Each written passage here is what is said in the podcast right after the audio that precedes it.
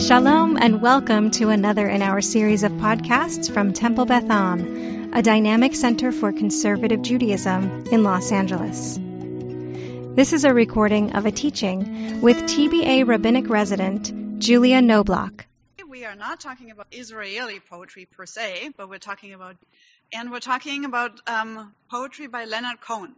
Um, and earlier I said, no, no, American poetry, which obviously um, while he did live in LA, um, he was Canadian. Um, um, I don't know if he had, he might have had, I don't know. Um, Leonard Cohen, I don't think I need to say so much to introduce about who he was, like a like singer songwriter um, with a long, long, many decades spanning career. And um, originally, he started out as a poet, like only as a like he was like literally writing poetry, poetry, back in Montreal in at McGill University. Um, and then he he was in New York um, in the 60s, um, and he um, he always told the story, like not to me. I mean, I have actually met him in person, but um, he didn't tell me that story. But it's an oft-quoted story, oft-quoted story, how he decided he needed to make a living, and he wasn't of poetry, which I can agree that that doesn't really work.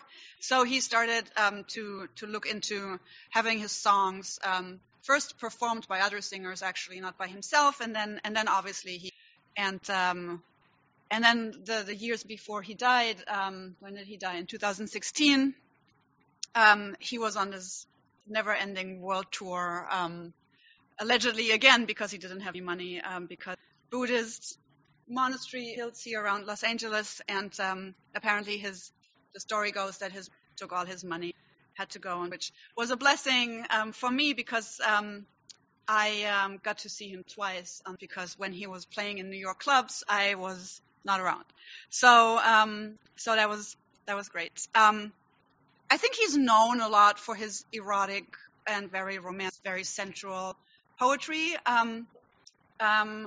He wrote a few political songs as well, and and a lot of I think what is one of the features that is very characteristic of his poetry is that you can read them on all of different tiers. Like some of like there's a one song that's called "Lover, Lover, Come Back," "Lover, Lover, Lover," and "Lover, Come Back to Me," um, and um, he said that it was about that he was written after um, um when in the 60s when when was the, the Sinai between Egypt and Israel 67 right um, so he and he visited um, he gave concerts um, for the Israeli army, and um, so he was definitely he had a lot of message in his songs, even though you would not necessarily read them as such because they are often often sort of wrapped into into a love relationship that that reads like lyrics about a love relationships. And the same is true um, for one of my favorite things that I'm trying to imitate as well a little bit in my own right um, about what is so often done in Jewish tradition and poetry about these two overlapping levels of talking about a love relationship between between God and Israel, um, or God and man, uh, or God and human, and um, that can also be understood as as two lovers, that two human lovers. Um, so that that comes up a lot. One of the prime examples is Shir HaShirim, and and he took it. What I find so amazing, and and as we when we will dive into into these into these um, three songs that I brought, two of which are some very late songs.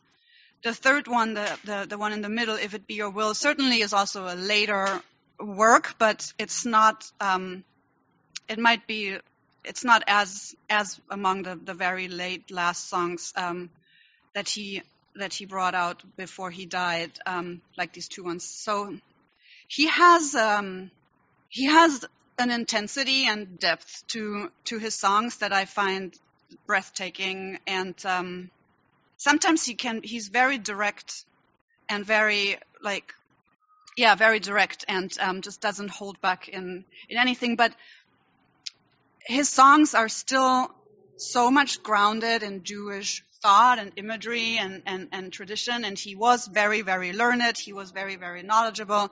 Um, so he knows what he's what he is doing. And he also searched a lot while he while he was brought up as a as a as a Jew, of course, and he and he was he is very Jewish in, in a lot of the, the in most of his poetry. But there were times when he was searching and inquiring of other religions what they could give him. Like I said, he was in the Buddhist monastery. He had his flirt with Christianity, which actually comes up in quite a few songs.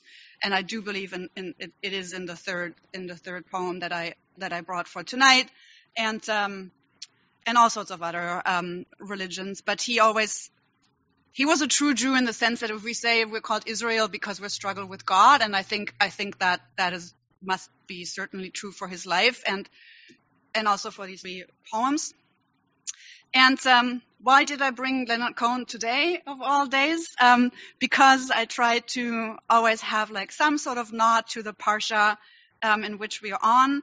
In this case, we are like in between Truma and Tetzaveh, um, which are the two parashiot um, about the the first time the, the, beginning of the building of the the Mishkan, and then as of tonight, um, Tetzaveh, um, many, many commandments about priesthood. And, and A, well, Cohen is Kohen, so that's, I didn't know if he was actually a Kohen, but I mean, the name is there. So that was one thought, but also because I do think that a lot of the, that a lot of the, the poems that he has written, even the ones that, that feel a little bit more lighter from the 60s, um, that he is always searching you said what tortured right and i no that's what i mean and i i do think you're totally spot on on what you were saying because it's um there is um there is an existential like t- torture sense of his trying to connect to god um, or trying to make sense of it all, or trying to to sort of ask our tradition and our the, the words that we recite so much, especially the love. What is the love? Um, what does it mean and what does it us? And and he has been, I think, haunted by that his entire life, and um, and especially in these three poems, there I think they're good examples of this sort of lost or tortured, confused priest that is out there, and the temple doesn't exist anymore, and he's still he's trying to make sense of of it all, and um, so with that frame, I um, I want to invite one of you to read the first poem out loud, if you like. Um, okay, thanks. Yes, so they can hear it. So should she come up? Okay. Okay, so Malka is going to read, or you guys can hear. If I didn't have your love, if the sun would lose its light, and we lived an endless night, and there was nothing left that you could feel, that's how it would be, what my life would seem to me, if I didn't have your love to make it real, if all the stars were unpinned and a cold and bitter wind swallowed up the world without a trace, ah, well, that's where I would be, what my life would seem to me if I couldn't lift the veil and see your face, and if no leaves were on the tree and no water in the sea, and the break of day had nothing to reveal. That's how broken I would be what my life would seem to me if I didn't have your love to make it real. If the sun would lose its light, and we lived in an endless night, and there was nothing left that you could feel if the sea were sand alone, and the flowers made of stone, and no one that you hurt could ever heal, well, that's how broken I would be. What my life would seem to me if I didn't have your love Thank you, Malka. That was beautiful. Um, yeah, I mean, since we just read about the outline of the the Mishkan, which was going to be the temple, what was going and what was going to lead to to the temple, and if we think how the presence of the name of God in the temple, how that was sort of like the most intense representation or expression of God's presence or God's love, if one wants to say that, and then that goes away. I think this, what we just heard, sort of expresses pretty much a similar intensity on, on, on a poetic level. And, um, well, I mean, I totally agree with you, and I and, and I think it's it's it, it's open or it's it's deliberately I think he he does it on purpose. I think yes, everything could be read as someone addressing a lover who has left them when, or if they didn't, ha- or if, or actually, if I didn't have your love, like someone who still has the love and is sort of like saying, please don't go away, or like, is very important to them.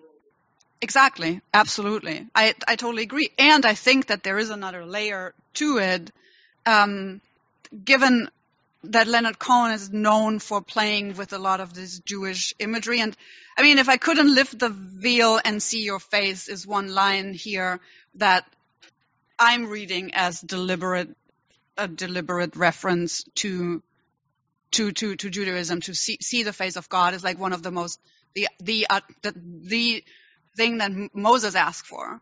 And, and also if we think, look at us, you know, nowadays, seeing the face of a beloved person is always a very intense thing, but also now seeing our faces without masks, like showing one's face is one of the most vulnerable and most intimate and most, intense feelings that we, situation, things that we can do. So, so I do think, um, that it is connected. I, I am reading it. And I mean, I brought it also today for us to think about, to put it in, to read it at the back, with the backdrop of, of.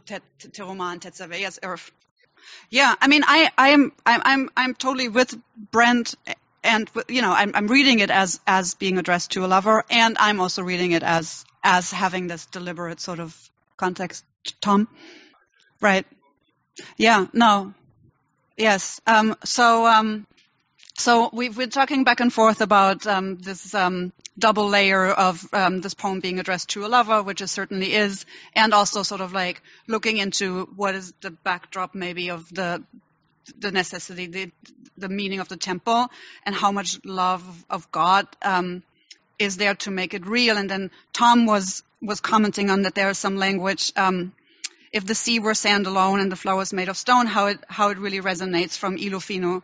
Um, if our lips were, if our mouths were as full of this, of praise of this, like the sea, and um, and it's true. He, whether or not it's intentional, intentionally referring to that specific line, but it is language that's familiar from us, from the to us from the liturgy and from Psalms, and um, and if we can move on to to the next to the next one, if if because there's more Psalm um, language, but uh, Larry, right? Yeah. Yeah, thank you. Yeah, there was a comment. Um, I'm sorry, you're Larry, right? I, what's your name again? I'm sorry. Bob. I mixed it up. No, no, no. I'm, I'm sorry. I. So Bob mentioned um, how there, how basically every line in this poem speaks to, speaks to like how important um, all of these things are, and and how without them, without that, nothing would be real and everything would be dead, basically which again refers to you can read it as how important a beloved person is to you, for sure.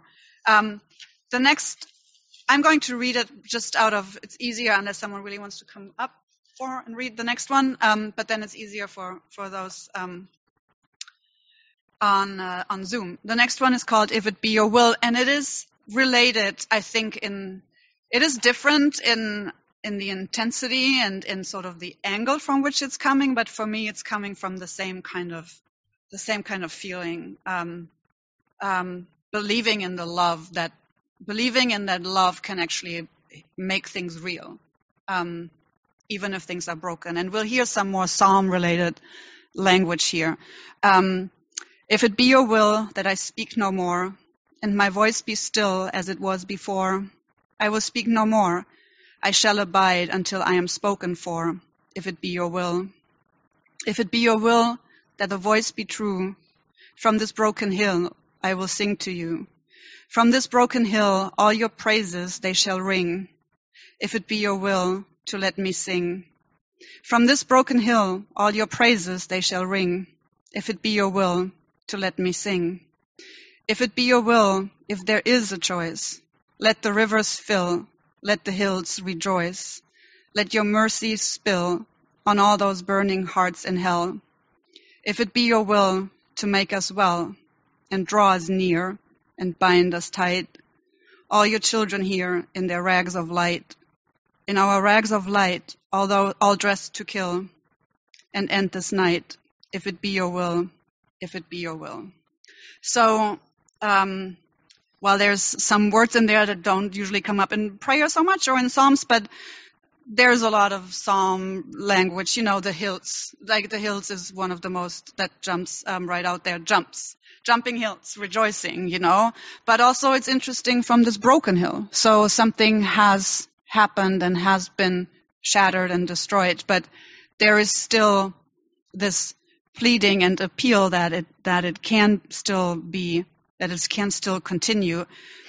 And another aspect that is in there is like that is not that is not as pronounced in the first one, even though it it, it is indirectly as well, is this total submission to um, to the entity that's being addressed. Like I am totally only speaking when it's your will, and now Irv can speak. Yeah, yeah. He usually has a dark side. Yeah.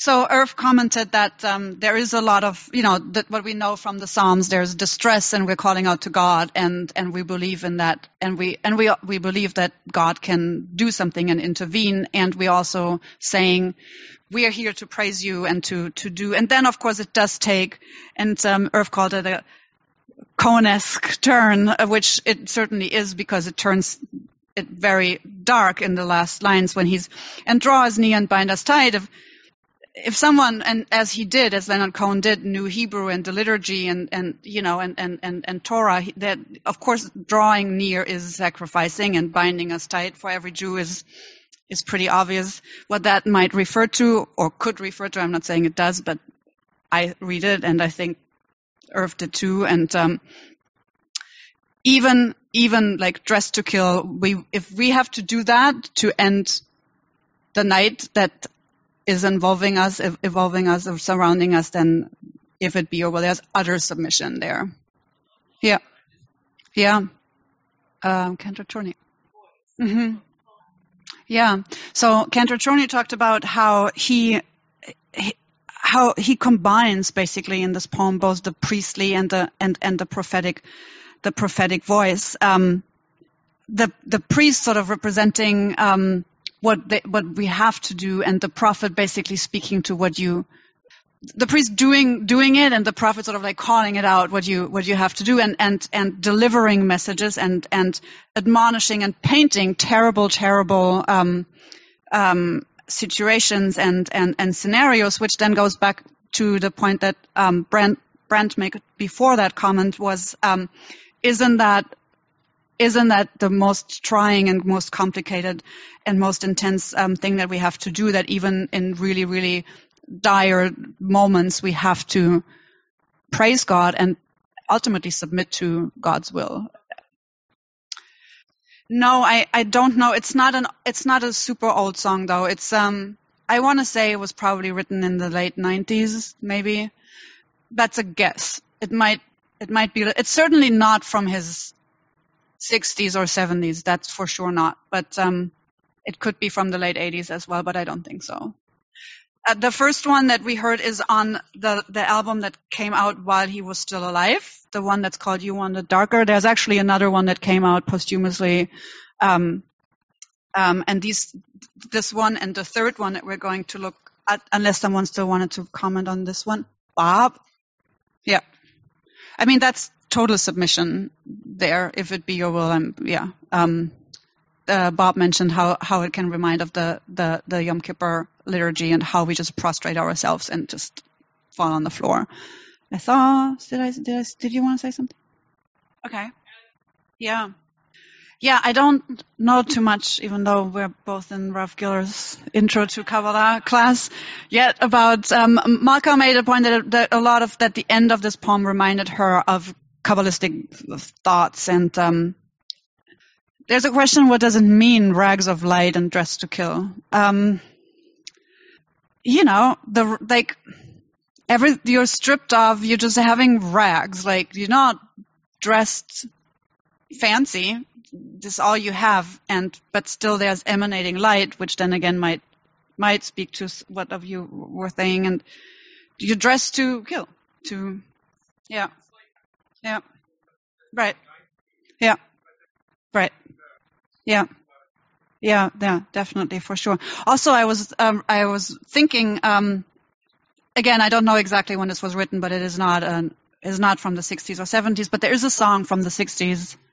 I'm blanking a little bit on on the total line, but it's I think it's it's actually from the story of Isaac, or no, it's a bunch of lonesome heroes. I think it's on the album that's called Songs from a Room. That's for sure, which is from the 60s, and there's a line, you who kill these children now, you must not do it anymore. So it's a, re- he has a lot of recurring things where he looks at certain things that he certainly has thought about in his Jewish life. Um, what does it mean? And it's interesting that a younger, like a, an older song from when he was younger has that line, and here we're having this um, an, an older self, a more mature. Hmm?